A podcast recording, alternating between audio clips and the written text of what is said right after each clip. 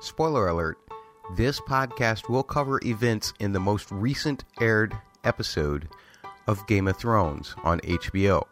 If you have not seen that episode yet, you may wish to avoid this podcast until you have.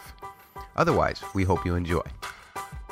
Dedicated to HBO's Game of Thrones and George R. R. Martin's Song of Ice and Fire book series, you're listening to Podcast Winterfell.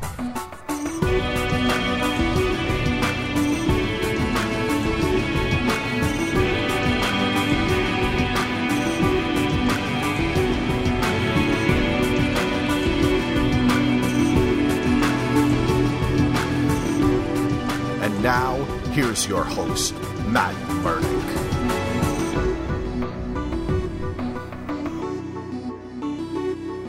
And welcome to Podcast Winterfell. It's episode 283 of the podcast. This one entitled There's Something Stupid About Arya. For those of you who are just now joining the podcast, we've started a series of character examinations for the television side of the characters as opposed to the book side of the characters. Thanks so much for joining us. And this one is all about Arya. Uh, last week's episode was entitled There's Nothing Stupid About Arya. And the whole stupid thing comes from a reference of, uh, for Arya in the books. But TV friendly people, TV only people, don't worry. This podcast has nothing to do with the books. It's just a, one of my favorite phrases from the books about Arya. So that's the only reason I included it in the title. By the way, my name is Matt Murdock. I am from podcastwinterfell.com. That's where you can find all of the back episodes of the podcast. You can find social media and contact information, and you can find links to podcast apps. And if you could take the time to go to whatever podcast app that you use in order to get this podcast and leave a review of the written form for this podcast, I would very much appreciate it. Not only would it be appreciated by me, and I will thank you in a future podcast. Uh, once, since these are being pre-recorded right now, I can't thank people in the moment who have just recently left a review. But I will thank you in a future podcast, and I will also throw your name into the hat for a chance to win the Game of Thrones season six soundtrack and you will be able to win it in either CD or MP3 form, uh, whichever format is your preference. I will get it to you. You have to leave a written review by October 4th, 2016, again, in whatever podcast app that you use. Uh, plus, not only does it help me to know what you like or dislike about the show, but it also helps me keep noticed amongst the other 14 0.7 billion Game of Thrones podcasts that are out there. Um, so uh, I win as well as you, and I'm going to be give away two copies. There will be two winners for this drawing because we do have quite a few people who are leaving reviews. I want to make sure that uh, your chances aren't diminished too much. I want to cut your chances of losing in half and increase your chances of winning twofold. So I'm going to give away two copies. Now, if you've already left a written review before, there is no need to rewrite the review. Uh, but again, if you have not left a written review before, then October 4th, 2016 is your deadline, and I will announce at the website and on Twitter uh, the winner, and in a podcast that comes out after that, the winners of the Game of Thrones season six soundtracks. Thanks so much in advance for leaving a written review. And again, if you've already left a review sometime in the past, there is no need to rewrite the review. You already had your name thrown into the hat to be drawn on October 7th. And since I am pre-recording these, I just let you know that it's a few days after the season finale, and I am covering as many characters as I possibly can pre-recording because I'm very busy touring in July. I'm very busy touring uh, for the first part of August as well. But we will have some more book content coming your way in August as well. We're going to be covering the Mystery Knight and the Sworn Sword from the Dunk and Egg novellas, which are compiled in the beautiful book, A Knight of the Seven Kingdoms. Those are coming up for you in October, as well as other book stuff in the future, but I'm trying to keep the television only audience as engaged in the podcast during the off season as well. And I found it an interesting thing to do would be to look at some of our favorite characters from Game of Thrones. Um, mostly those who are still alive, some who have passed on perhaps, but we want to look at them for their journey, where they've come from, where they've gotten to, and for those that are still living, where they might go. And that's what this series is all about. And we are in our second part of covering Arya. So let's get going.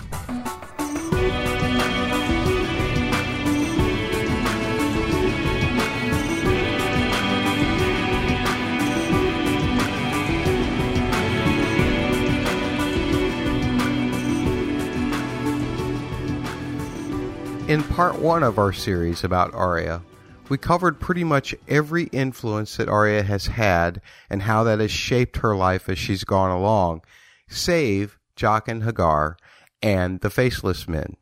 It is now time to explore that aspect, which has been the source of a little bit of frustration for many viewers in terms of her storyline the past two seasons.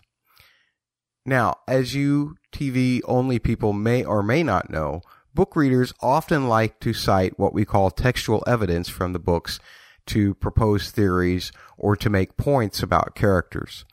And in a similar fashion, in regards to Jaqen and the Faceless Men, I will be using television clips to try and make my viewpoint on what has happened with Arya in regards to Jaqen H'ghar and the House of Black and White.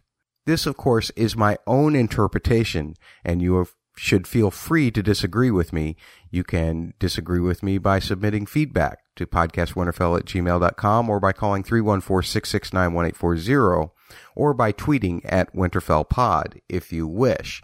And I will be more than happy to include your feedback in a later podcast and especially to respond to it as quickly as I can. We're going to begin where we left off. And so, after Arya leaves the Hound, we finally turn to what I feel is the biggest influence on Arya Stark to date. No one, or Jaqen H'ghar, or the Kindly Man, or whatever his name actually is, but for the sake of simplicity across all instances, I shall refer to him as Jaqen H'ghar. And we first meet Jaqen H'ghar as a captive being taken to the wall when he first met Arya. During the Lannister raiding, Arya actually saved Jaqen and his fellow captives, Rorge and Biter, from a fire. In reward, Jaqen offered Arya a chance to name three names to die in the place of the three lives that she saved. Now, many have asked, and even Gendry asked in season three, why Arya did not name big picture names for Jaqen to kill. I believe there might be several reasons for this, but first and foremost, the two names that she chose at Harrenhal were out of a sense of immediate survival more so than revenge. But given the continued dark path of Arya and her progression of a loss of a sense of justice and a further need for revenge, is it also possible that she merely wanted to keep the names on her prayer list for herself? And for the third name, she gives Jaqen himself. That is also a name given for survival, using the name to trade with Jaqen in exchange for escape. And even at this point, Jaqen notes that Arya lacks honor. He has made a promise, and she has turned on the rules of that promise to manipulate more death than a single name. Again, this is for survival, but it is the emergence of a lack of honor for Arya something that we had hoped was heavily instilled in her by her father. But throughout the rest of her journey, after the loss of her father, honor seems to be a struggle for Arya. As the season passes, she survives Harrenhal, thanks in part to Jaqen H'ghar, and when he offers her a coin, the one thing that she still carries from her father, a sense of love for her family, keeps her from joining with Jaqen then and there. Let's look at Jaqen's initial deal with Arya in Harrenhal that allows her to survive the season, as well as the promise that he makes to her at the end of the season. A boy becomes a girl. I was always a girl. And I was always aware. But the girl keeps secrets. It is not for a man to spoil them. A man pays his debts. A man owes three. Three what? The Red God takes what is his, lovely girl. And only death may pay for life. You saved me and the two I was with. You stole three deaths from the Red God. We have to give them back. Speak three names, and the man will do the rest. Three lives I will give you. No more, no less. And we're done. I can name anyone. And you'll kill him. A man has said. The one who tortures everyone. A man needs a name. I, I don't know his name. They call him the Tickler. That is enough. Go now, girl. Your master's thirsty. What are you doing here? Waiting for you. How do you know we'd come this way? After all the things you have seen, this is your question. How did you kill those guards? Was it hard? No harder than taking a new name, if you know the way. Show me how. I want to be able to do it too. If you would learn, you must come with me. Where? Far and away across the narrow sea to Braavos. My dancing master was from Braavos. To be a dancing master is a special thing, but to be a faceless man? That is something else entirely. The girl has many names on her lips. Joffrey, Cersei, Tywin Lannister, Ilyn Payne, the Hound. Names to offer up to the Red God. She could offer them all, one by one. I want to. But I can't. I need to find my brother and mother. And my sister. I need to find her too. Then we must part. A man has duties as well. Here, What is it? a coin of great value. Could it buy a horse? It is not meant for the buying of horses. Then what good is it? If the day comes when you must find me again, just give that coin to any man from Braavos and say these words to him. Valar Morghulis. Valar Morghulis. Please don't go, Jaqen. Jaqen is dead. Say it again. Valar Morghulis. Valar Morghulis. Good.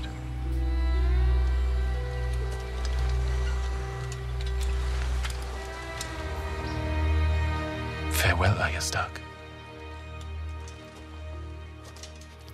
Now, there are several interesting things about these two clips to look at. First, nowhere in these clips is the many faced God mentioned. In fact, the many faced God is not mentioned in season two at all, to my recollection.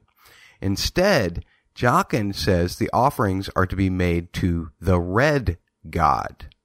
Now, the red God, just like Melisandre being referred to as the Red Lady, is a reference to the god R'hllor, the Lord of Light. Why would Jaqen not mention the many-faced god to Arya even at the end? Well, I say it ties in beautifully to the game of faces Arya is made to play in Braavos, being able to become someone else completely as part of the process of becoming a no one. I think that because Jaqen initially told Arya that he was from Lys, not Braavos, that he chose to use the Red God instead of the Many-Faced God because this particular quote-unquote no one is maintaining the character of Jaqen Hagar from Lys. While the Red God is more common in Lys, the Many-Faced God may be much more specific to Braavos, which would tip the hand that this no one had been playing as this character of Jaqen H'ghar all along. Here is something else that is interesting.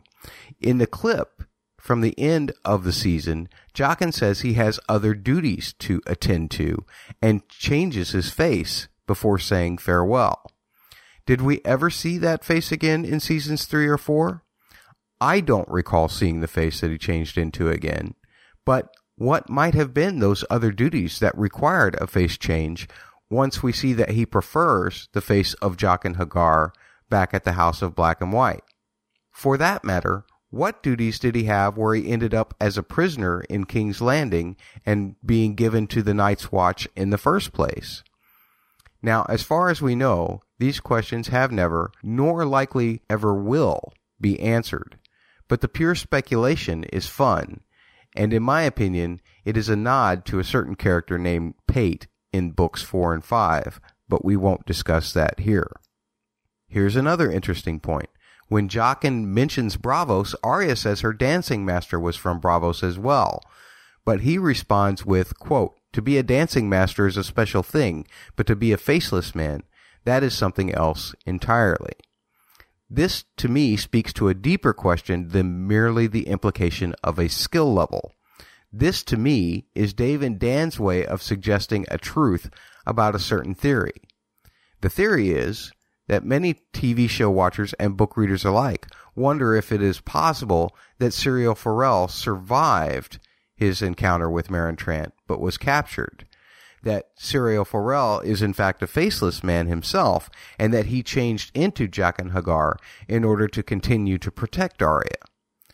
But for Jaqen to say here that a faceless man is something else entirely, I believe this is Dave and Dan's subtle way of saying that at the very least, they believe that Syrio is in fact dead and that Syrio is not Jaqen H'ghar.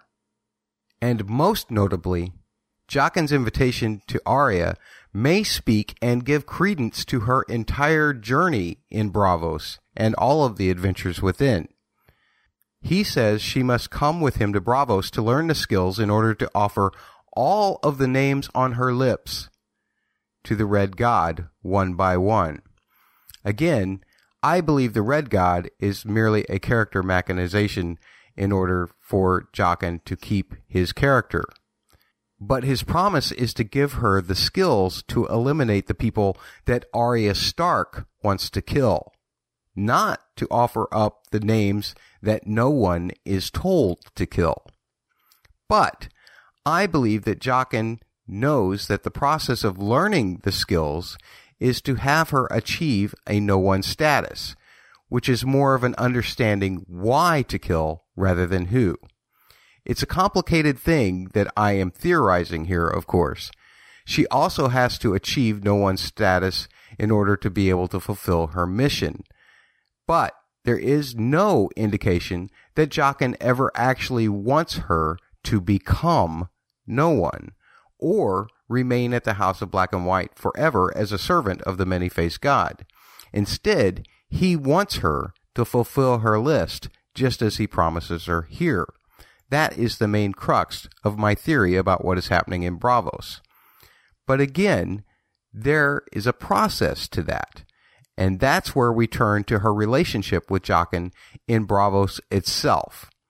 First, let's listen to some clips of Arya learning about what becoming no one means by her interpretation, and then we will explore what it might actually mean according to my theory. Why were they scared of you? You lost this.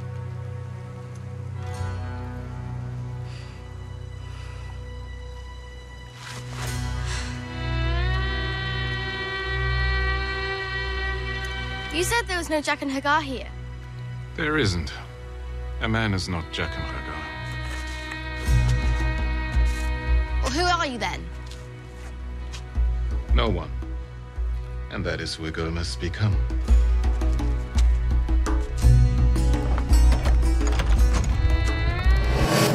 I didn't come here to sweep floors. No? Why come then? You said I could be your apprentice. You said you'd teach me how to be a faceless man. A man teaches a girl. Valar Dohaeris. All men must serve. Faceless men most of all. I want to serve. A girl wants to serve herself. Here we serve the many-faced god to serve well. A girl must become no one. Which one's the many-faced god? I see the stranger. I see the drowned god. I see the wayward face. There is only one god. A girl knows his name. And all men know his gift.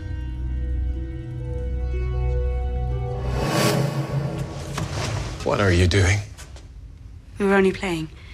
The game of faces. The girl is not ready. Clearly not. I am ready. For what? For whatever you want. To be a faceless man. To be no one. Whose sword is that? It belongs to Arya Stark. Arya Stark's sword, Arya Stark's clothes, Arya Stark's stolen silver. A man wonders how is it that no one came to be surrounded by Arya Stark's things? First of all, despite the fact that Jaqen says that Jaqen H'ghar does not exist and that he is no one, there would just be too many no ones to try and distinguish in this Bravo section. So I will continue to refer to this man as Jaqen for simplicity's sake. Jaqen continually tells Arya that she must become no one herself. But again, her initial promise to teach Arya back in Westeros was based on her list, the list of Arya Stark. Therefore, I propose that becoming no one is not about the loss of identity, but rather a state of mind in order to be able to determine who should die and who should not. Here, in these clips, he goads her about having Arya Stark's things. On the surface, and to Arya, it would appear that she needs to dismiss her old identity completely. But to me, this is Jaqen forcing her to remember why she has come to Braavos, to learn the skills, and to find a place where she questions her own judgment about who to kill and why. I believe Jaqen is keeping his promise to Arya, knowing that she will not be able to part with Needle, knowing that she will retain her identity of Arya Stark. And I believe he wants her to maintain that identity, but still find the skills needed to satisfy that identity. But there are steps that must be learned in order to achieve a full status as quote unquote no one. And the first step is to learn to become someone else. Remember that at the end of season two, Arya asked if killing all of the Lannister men was hard. Jaqen responded by saying that it was no more difficult than taking another name if you knew the way. This is the process of becoming someone else. Not yet, quote unquote, no one, but someone else. And that process is difficult. Detectable lies must be punished with whipping. Perhaps another nod as to Jaqen continuing to use the Red God all through season two. Let's listen to Arya's training to becoming someone else. Who are you? Arya. And where did you come from? Westeros. My family home is Winterfell. I'm the youngest daughter of a great lord, Eddard Stark. He died in battle. A lie. After he was executed, I fled the capital. Had to kill a sable boy. Drove my sword through his back. A lie. I stabbed him in the gut. I tried to find my mother and brother, but I never did. They were murdered by Walder Frey. An outlaw kidnapped me, a man called Polliver. A man called the Hound, Sandor Clegane. He tried to sell me but was wounded in a fight. He begged me to kill him, but I wouldn't. I left him in the mountains to die. I wanted him to suffer. I hated him. I hated him. That's not a lie. A girl lies. To me. To the many faced God. To herself. Does she truly want to be no one? Yes.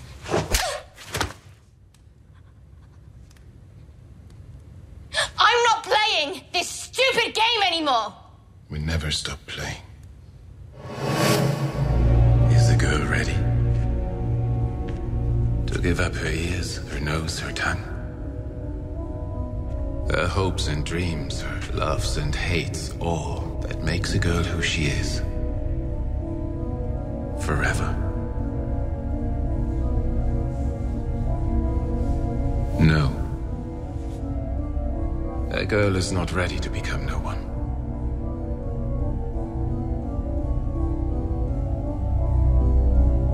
But she's ready to become someone else.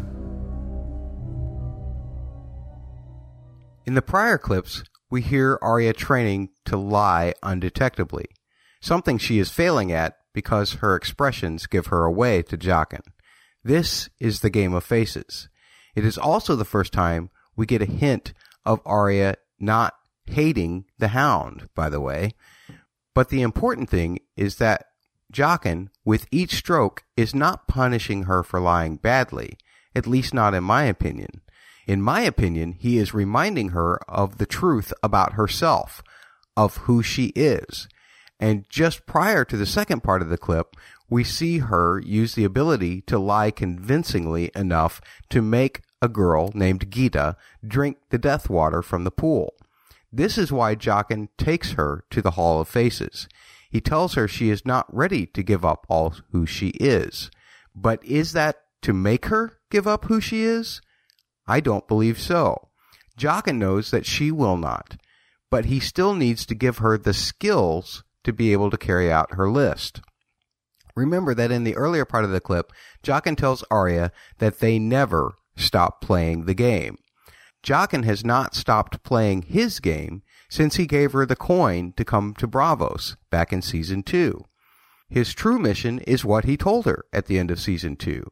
His mission is to give her the ability to eliminate the names on the lips of Arya Stark. So he tells her that she must forget in order to ensure that she remembers. Something that he knows about her from back in season 2 is that she will never forget. He knows Needle has not been dispensed with. He knows that she is still Arya Stark and always will be. But he must get her to a certain state of mind rather than just giving the skills to a person who might use those skills unjustly. That is what becoming no one is truly about. Taking the personal matter out of the killing so that the killing is done not only without remorse, but done without remorse because it is a considered decision. And Arya, released with the skills in her current state, would kill without consideration. So he must slowly graduate her into learning how to become someone else before reaching the quote unquote no one state of mind. By becoming someone else, you learn to have a perception of your own actions from the outside, another key step towards the no one status. And that is where Arya becomes Lana, selling her oysters, clams, and cockles, and is given a mission as that someone else, a mission she seemingly fails. But as the consequences are served to her, she begins to consider those consequences, and consideration of consequence is the key to achieving the no one status, which Jaqen grants her at the end of season six. I turn left onto Moonsinger Lane. Turn left onto Ragman Lane, where I do most of my trade. Ah, Lana is very impressive, very industrious. She will make a fine servant for the many faced god. How will she serve him? She will no longer turn left onto Ragman Lane. She will turn right and go to Ragman Harbor. What will she do there? She will see. See what? How can a man tell a girl this? If he knew what she would see, there would be no reason to send her. A girl stole from the many faced god. Now a debt is owed.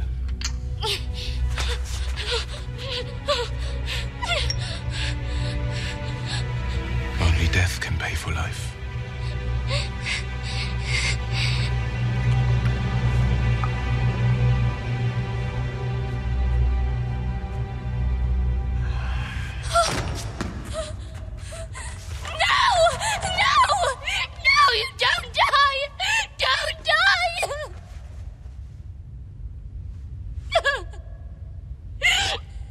Why are you crying? He was my friend. No, he wasn't. Didn't you listen to him? He was no one. But if you're. Who's this? No one at all. Just as a girl should have been before she took a face from the hall.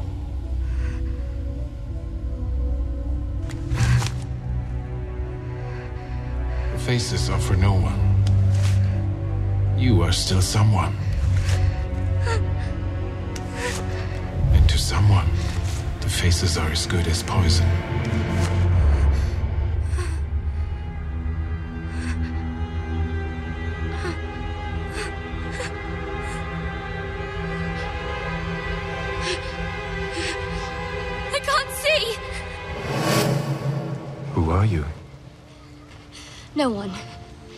Says her name, a man will let her sleep under a roof tonight. A girl has no name. If a girl says her name, a man will feed her tonight. A girl has no name. If a girl says her name, a man will give her eyes back. A girl has no name.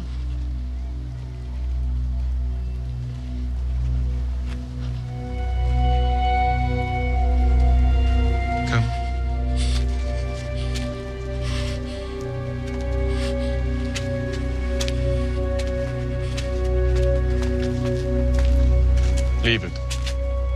A girl is not a beggar anymore. You told her to kill me.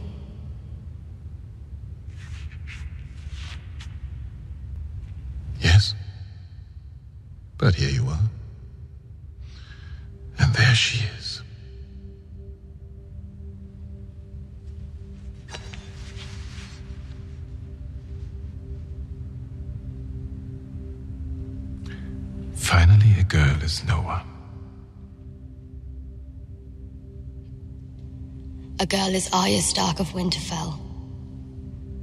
And I'm going home. First of all, note that Arya's lies are still not totally undetectable to Jaqen when she talks about her walk along the harbor. But she has obviously progressed a great deal because he only gives her a light tap with his stick for lying about the street name rather than the huge hurtful whacks of before.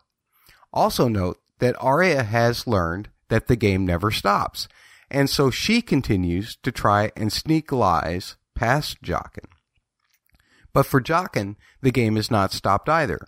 The mission that Lanna is given leads her directly to Meryn Trant, and I believe that to be on purpose. Just as is indicated by Arya saving Lady Crane being witnessed by the waif, I believe that Jaqen, who knows the names on Arya's list, is giving her the ship insurer because he knows she will see Meryn there, and thus reunite Lanna with her true self, Arya Stark, yet again. But Arya has stolen a face to do an act in vengeance, again showing that she has not found the considerate state of mind. And because she is not ready for the skill of wearing the face, it becomes poison to her. But again, being no one is a state of mind more so than a condition of being anonymous or a condition of servitude, at least as far as Jaqen is concerned in regards to Arya. He promised in season two to give her the skills to kill as Arya Stark. But again, he will not unleash an unmeasured Arya Stark. And while killing Meryn serves to remind her who she is, it is also a test that she fails because now the face of Arya Stark is linked to killing a Kingsguard. This is a great risk to Arya because it jeopardizes the prospect of her mission ahead. One danger could be that perhaps someone's heard her say her name to Meryn in the brothel, or that someone could at a later date identify Arya as the person seen leaving the brothel. Arya was believed dead by most in Westeros. Now, if discovered alive, might she not face being hunted again the second she does acquire the skills and returns to Westeros? and so she must be punished for her lack of consideration of the consequences of her action. And remember, the game never stops. Is it not possible that Jaqen's line that the faces are for no one a lie within itself? Jaqen witnessed Arya's connection with the little girl Gyda at the pool. Is it possible that he only specifically poisoned that particular face, knowing that that one would be the one Arya would take, because he knew where she was going after all? Whether the poison magic applies to all of the faces or merely to the one stolen, in the long run, if you accept that no one is a state of mind rather than a state of identity, then it really doesn't matter. And as for the scene of Arya going blind, I honestly believe that everything she saw in the Hall of Faces after returning the face was an illusion due to the poison within the face. She did not see her own face, or Jaqen's, or any of them. It was all a hallucination. There is a difference between no one at all and no one, to me, if that makes any sense. No one at all is a hallucination. No one, again to me, is a state of consideration. And the last true test of Arya's ability to reach the state of mind needed comes from when the blind girl is invited back he goads her again, making her remember who she is.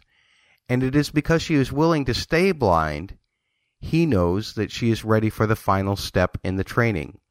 It is not that she is fighting her identity or trying to become anonymous. It is instead that she is now considering the consequences of what she has done, the fertile ground of the state of mind needed to achieve the no one status. So the final achievement in that status must be the ability to be considerate of the life being taken. This is what Arya achieves by not killing Lady Crane. And at the same time, we see the waif taking a no holds barred approach to a literal interpretation of the rules rather than a considered one. So, is the waif, in fact, a no one? If not, then why would the face not be poisoned to her? Again, I believe that the face that Arya wore was specifically targeted by Jaqen to give her blindness because he knew that she had not considered the consequences of her action. At any rate, Jaqen sets the waif and Arya against one another, maintaining that a face must be given to the Hall of Faces, a name must be given to the many-faced god. He gives Arya the Lady Crane mission, knowing once again that it will reinforce her reasoning for Arya to have come to Braavos in the first place because of the play.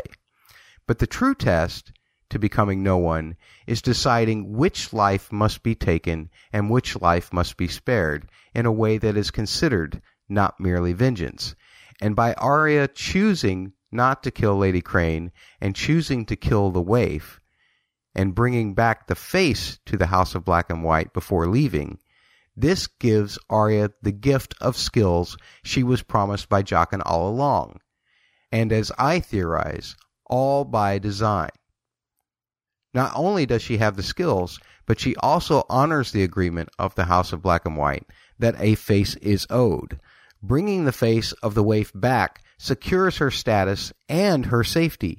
Had she merely left for Westeros without bringing the face, she might still be hunted by that organization. Now, mind you, my interpretation of Jaqen and Arya's relationship is just that, an interpretation. For me, the final nod and slight smile of Jaqen is to be interpreted as a release of Arya from the House of Black and White, and an acknowledgement of the completion of her skills and mindset. Now, you may feel to interpret Arya's journey in another way. Perhaps you feel that Arya merely went to the House of Black and White to get the skills and in a way had to steal those skills from a very rigid society. You may say that she was punished continually for not becoming anonymous and serving blindly. You may consider the House of Black and White as an evil that Arya overcame. All of those points are just as valid as my own. I choose to interpret Arya's entire journey in the way that I have laid out, but other considerations are always welcome. The one undisputable result is that Arya walked away from the House of Black and White with the skills needed to offer the names on her lips to the god of death, just as she was promised by Jaqen when he first gave her the coin. And when you think of it, at the heart of Arya's decision is another fulfillment on her list. Jaqen is sealing the deal for her in terms of the consideration and identity through both Lady Crane and the waif. But how did the waif become someone on Arya's list? Let's listen to some clips now to see how rigid, mean, vindictive, and absolute the waif was in regards to Arya. My mother died. My father remarried, and his new wife gave birth to a girl. My stepmother didn't want any rivals for her precious daughter, so she tried to kill me with poison. I found out, sought help from the faceless men, and my father was widowed again. I've been serving them ever since.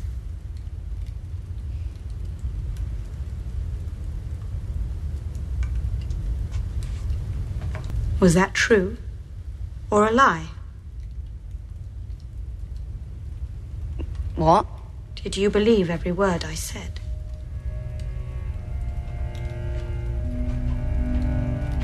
Get back to work. She's not ready. Perhaps she is, perhaps she's not. And if she's not, It is all the same to the many-faced god. The wrong life. I was right about her. You were. You're not ready. Not at all. Are you listening, blind girl? Do you hear them talking? Do any of them talk to you? No. So sad.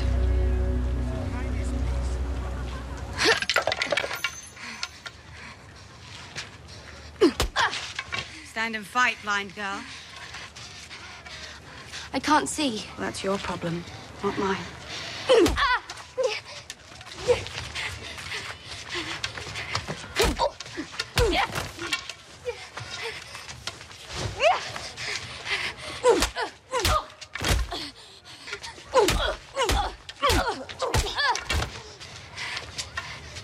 See you tomorrow.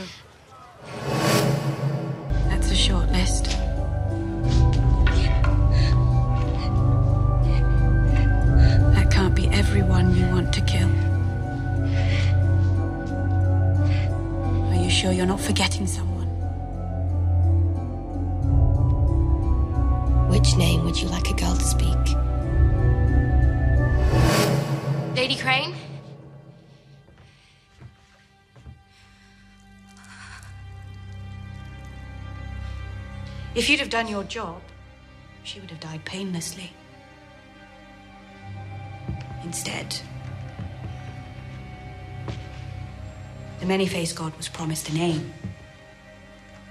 He must always receive what is his. You can't change that. I can't change that. No one can. And now he's been promised another name.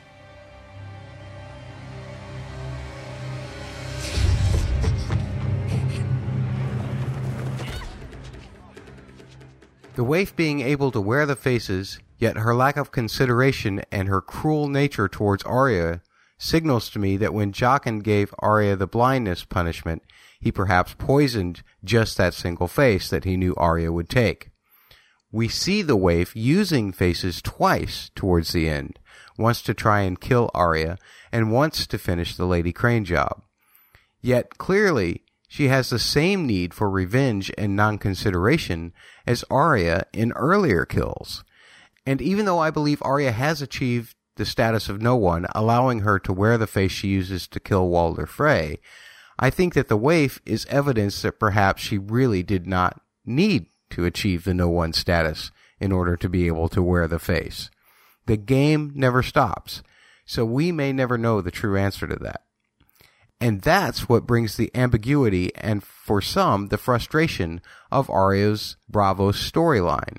For instance, Arya is made to drink from the pools that normally kill people in order to regain her sight. Could that be interpreted as that Arya actually had to die and be reborn as a faceless person?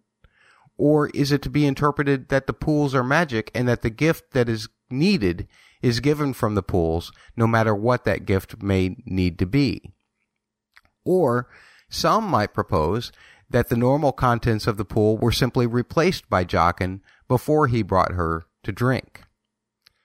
And of course, the most frustrating thing for the Arya storyline among fans seems to be the resolution of the Braavos storyline itself. The director of Broken Man and No One episodes, Mark Mylod, has gone on record to say that Arya merely let her guard down, which gave the waif the opportunity to attack in The Broken Man. But many fans were proposing all types of theories that would explain her actions. I even briefly bought into them, but fortunately our friend Donald, that's at DonaldJR on Twitter, from the Small Council podcast, pulled me back from the brink. And I feel the realization that Arya's actions in The Broken Man were simply a mistake on Arya's part soiled the enjoyment for the resolution of the No One episode because their expectations were higher than they should have been.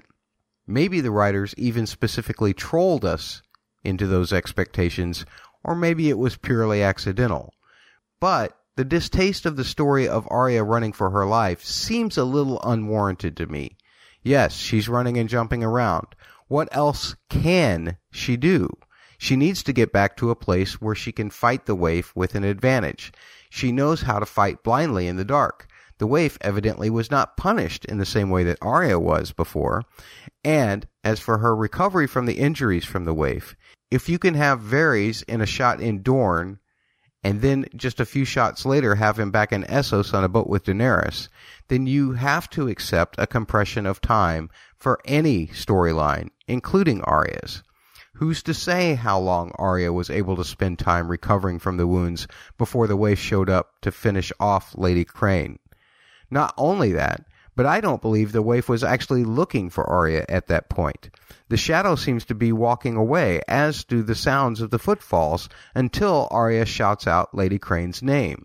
Then you hear the walking stop you must also accept the compression of time between the killing of the waif and Arya's returning of the face, just as you must accept a compression of time between Arya leaving Braavos and ending up at the twins. The only single complaint that I can see as legitimate in regards to Arya's storyline was her initial survival of the injuries that the waif gave her themselves. Lady Crane probably could not have patched up Arya from those types of injuries.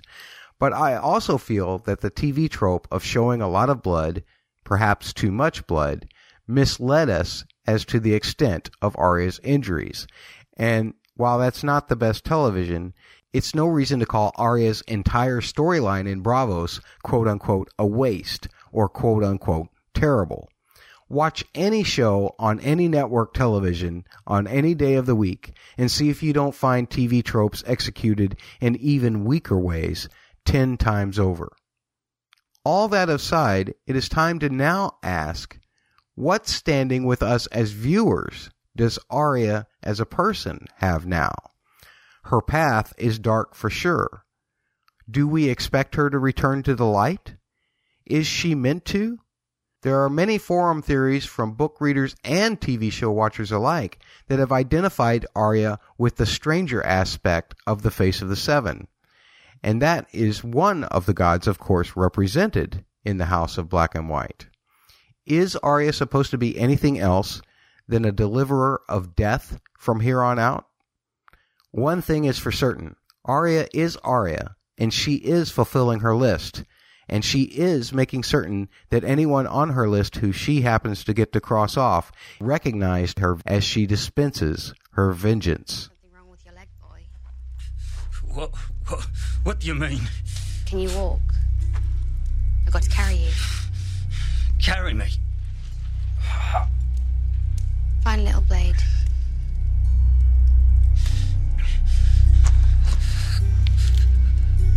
Maybe I'll pick my teeth with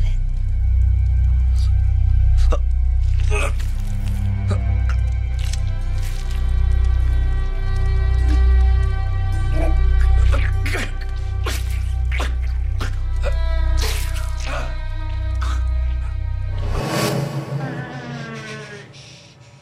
You were the first person on my list, you know.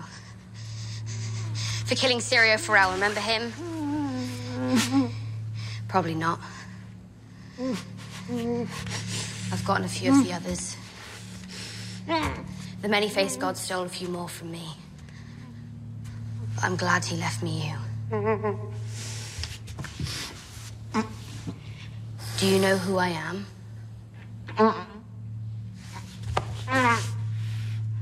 I can't hear you.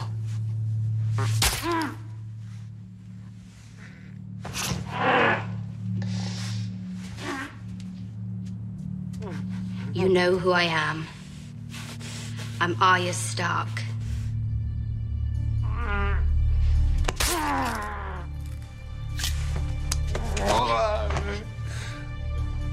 Do you know who you are? You're no one. Nothing.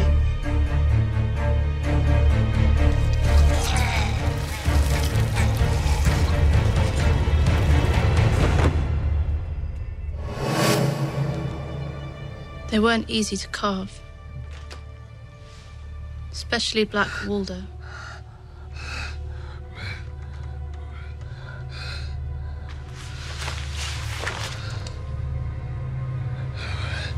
My name is Arya Stark. I want you to know that. The last thing you're ever going to see is a Stark smiling down at you as you die.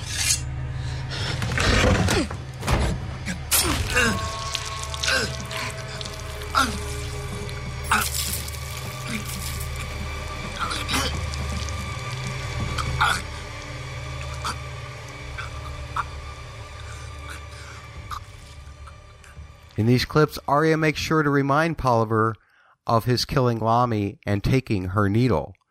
But further along, with Meryn and Walder, she announces her house name to them. Does this begin to justify the killings themselves simply because they are now being done in the name of one of our favorite houses? And now that she has the skills to wear a face, should we be concerned about where she gets the faces? Or again, no matter what that answer might be, do we as viewers feel that the ends justify the means? Personally, as an admitted Arya fanboy who has difficulty seeing a young girl become such a dark person, this haunting sound of revenge taking Arya's voice is very disheartening. But no matter how much I may wish to have Arya return to the light, I feel we've seen example after example in this show where the circumstances that have pulled her from the light have been overwhelming. So, should I merely accept that Arya is who she is now? And at least revel in seeing those who have wronged her and her family being served a taste of revenge? I pose that question to you and this one as well as we conclude our look at Arya. Who next on her list will she seek?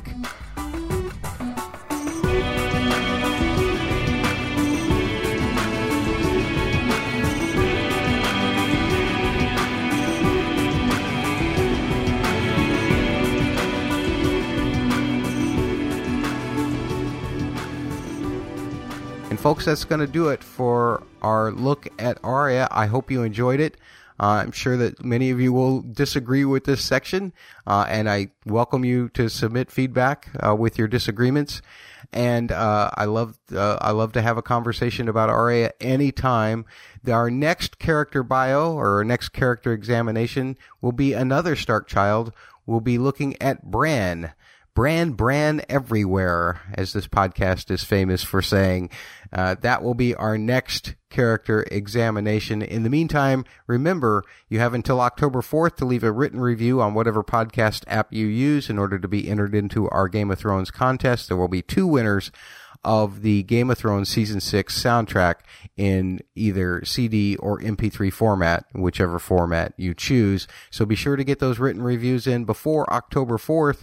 And if you do have any feedback for me, remember podcastwinterfell.com is the place to find it. Or you can listen to Axel Foley right here from the Small Council podcast. He'll tell you how to contact me as well. See you next time. Take care. You've been listening to Podcast Winterfell.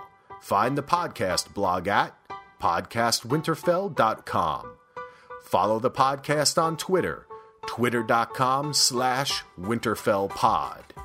Contact the podcast either by email, podcastwinterfell at gmail.com, or by calling the listener line, 314 669 1840.